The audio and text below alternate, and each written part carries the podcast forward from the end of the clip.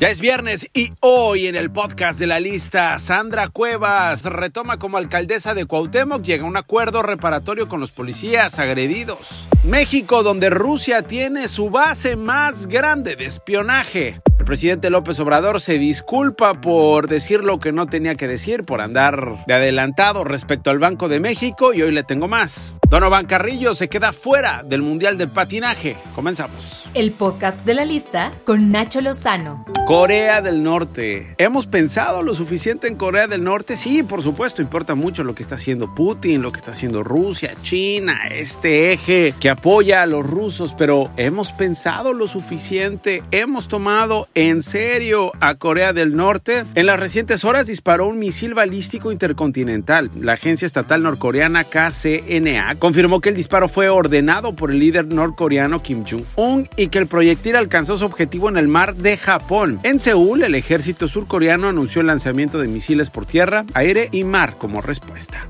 Joe Biden, el presidente de los Estados Unidos de América, llegó a Europa en un avión diseñado, por cierto, para sobrevivir explosiones nucleares. Se le conoce como el Del juicio final. Es un 747E4B, e también conocido como Night Watch, el avión del fin del mundo, de visión nocturna o el Pentágono volador. La aeronave fue construida durante la Guerra Fría y supuestamente su misión es albergar a personal militar de alto rango, incluido el presidente norteamericano. Son 12 horas de vuelo que podría estar en el aire y hoy forma parte del convoy que transportó a Biden a Europa para tratar la guerra en Ucrania. Durante la cumbre extraordinaria de la Organización del Tratado del Atlántico Norte, la OTAN, Biden aseguró que si Rusia usa armas químicas, biológicas o nucleares en la invasión a Ucrania, la respuesta de la OTAN sería proporcional a la escala y tipo de armas que utiliza Rusia. Por su parte, el secretario general de la OTAN, Jens Stoltenberg, informó que los aliados demandan a China que se abstenga de dar a Rusia cualquier tipo de apoyo en la guerra.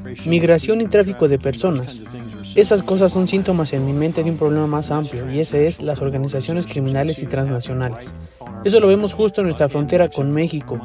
Mi preocupación es que la inestabilidad crea la oportunidad para actores como China y Rusia. Quiero señalar que en este momento la porción más grande de miembros del Departamento Central de Inteligencia ruso en el mundo están en México. Esos son agentes de inteligencia rusos vigilan muy de cerca sus oportunidades para influir en los Estados Unidos.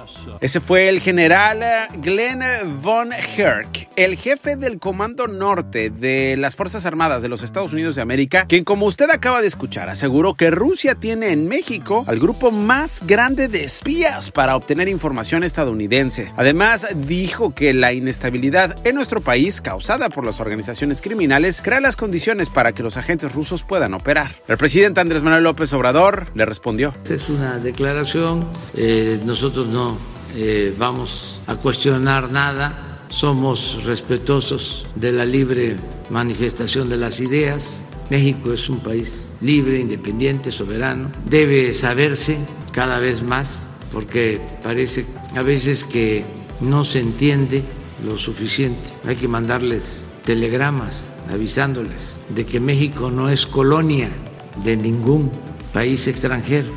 Tenemos que estar nosotros en solidaridad con Ucrania y contra Rusia, ¿no? Se me parece que el embajador de Rusia está aquí ayer haciendo un ruido que México y Rusia estaban tan cercanos. Eso, perdón, nunca puede pasar. Y este es Ken Salazar, el embajador de los Estados Unidos en México, quien reprochó la instalación del Grupo de Amistad México-Rusia en la Cámara de Diputados y pidió a México ser solidario con su nación, con Estados Unidos y Ucrania. Que esto quiero que lo entiendan mis vecinos y toda la gente que ha confiado en mí, la alianza. Me disculpo, pero no reconozco los hechos. Así lo dijo Sandra Cuevas, la alcaldesa de Cuauhtémoc, que se disculpó por la supuesta agresión a tres mandos de la Policía Auxiliar de la Secretaría de Seguridad Ciudadana y negoció un acuerdo con las víctimas. Cuevas aceptó pagar 30 mil pesos a cada uno de los policías agredidos, además de someterse a un tratamiento psicológico para el control de la ira. Oye, ese tratamiento yo creo que lo tienen que pagar muchos más de la clase política actual. Me disculpo y me disculpo de corazón con la ciudadanía con mis partidos por este trago amargo y me disculpo también de corazón con Eduardo, con Faustino y con Marco. Si ellos consideran que les hice yo un daño, les ofrezco una disculpa, sin reconocer, insisto, que haya hecho yo algún daño a los compañeros. Frida, la perra del equipo de búsqueda y rescate urbano de la Secretaría de Marina, ¿se acuerda? Esa perra que salvó tantas vidas, que ayudó a recuperar otros cuerpos. Bueno, emblema de esperanza durante los sismos de Oaxaca y de Ciudad de México del 2017. Desafortunadamente se encuentra delicada de salud debido a un tumor que se le detectó hace unos meses. Se espera que en las próximas semanas mejore su salud. La subgobernadora del Banco de México, Galia Borja, dijo que no ve una violación a la autonomía del Banco Central tras la filtración del aumento a la tasa de interés que hizo el presidente Andrés Manuel López Obrador. Dijo que esa decisión la toman los cinco miembros de la Junta de Gobierno. Y al inicio de la 85 Convención Bancaria en Acapulco Guerrero, el presidente López Obrador se disculpó. Aquí quiero ofrecer una disculpa a la presidenta, la gobernadora del Banco de México y a los vicegobernadores porque recibí la información anoche de que habían tomado la decisión de incrementar la tasa al 6.5%. Pensé que ya se había hecho público. Reafirmo mi compromiso de respetar la autonomía del Banco de México. Y hoy le preguntó a un colega al presidente López Obrador, pues, quién le había pasado el dato de lo de la tasa de interés. Y el presidente ensartó, no, iba a decir ensartó, pero pues no, no ensartó, más bien entregó a su secretario de Hacienda, que fue el que le sopló la información. Pues miren, este participa en la reunión del Banco de México el secretario de Hacienda. Entonces, él me informó de que se había tomado la decisión por unanimidad de aumentar la tasa de interés de 6 a 6.5. Pensé de que ya se había dado a conocer y en la mañana salió el tema y yo di a conocer que ya había aumentado la tasa, pero todavía formalmente no se anunciaba.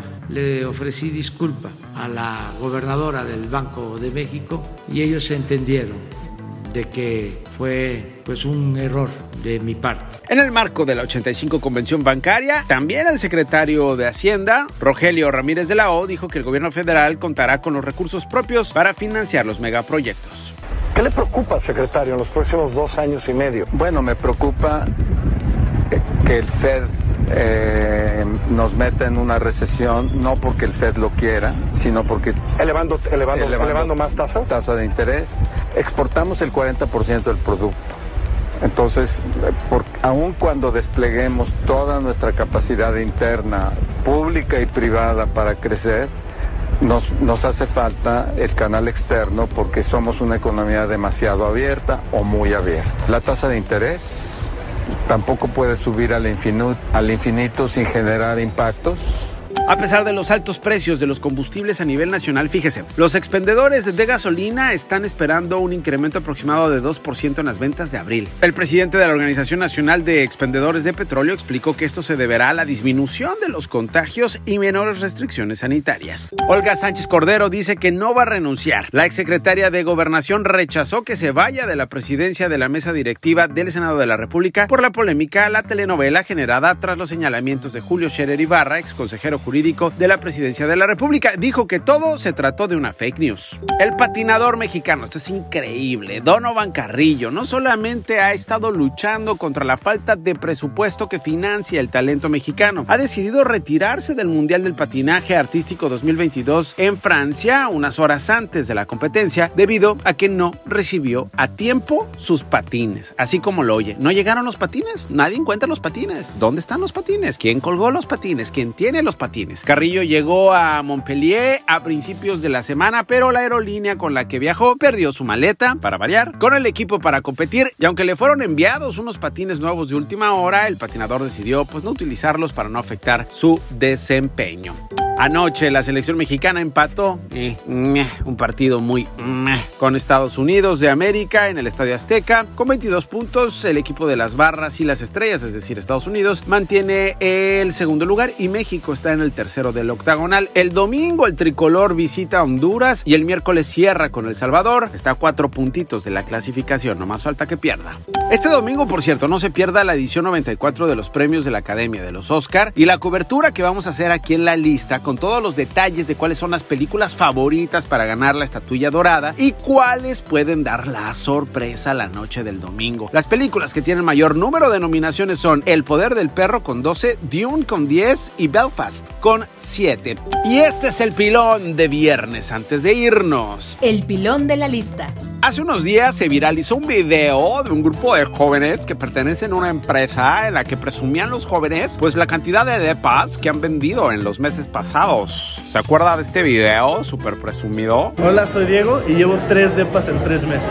Soy Nicolás Agüero y yo vendí un departamento en menos de dos semanas.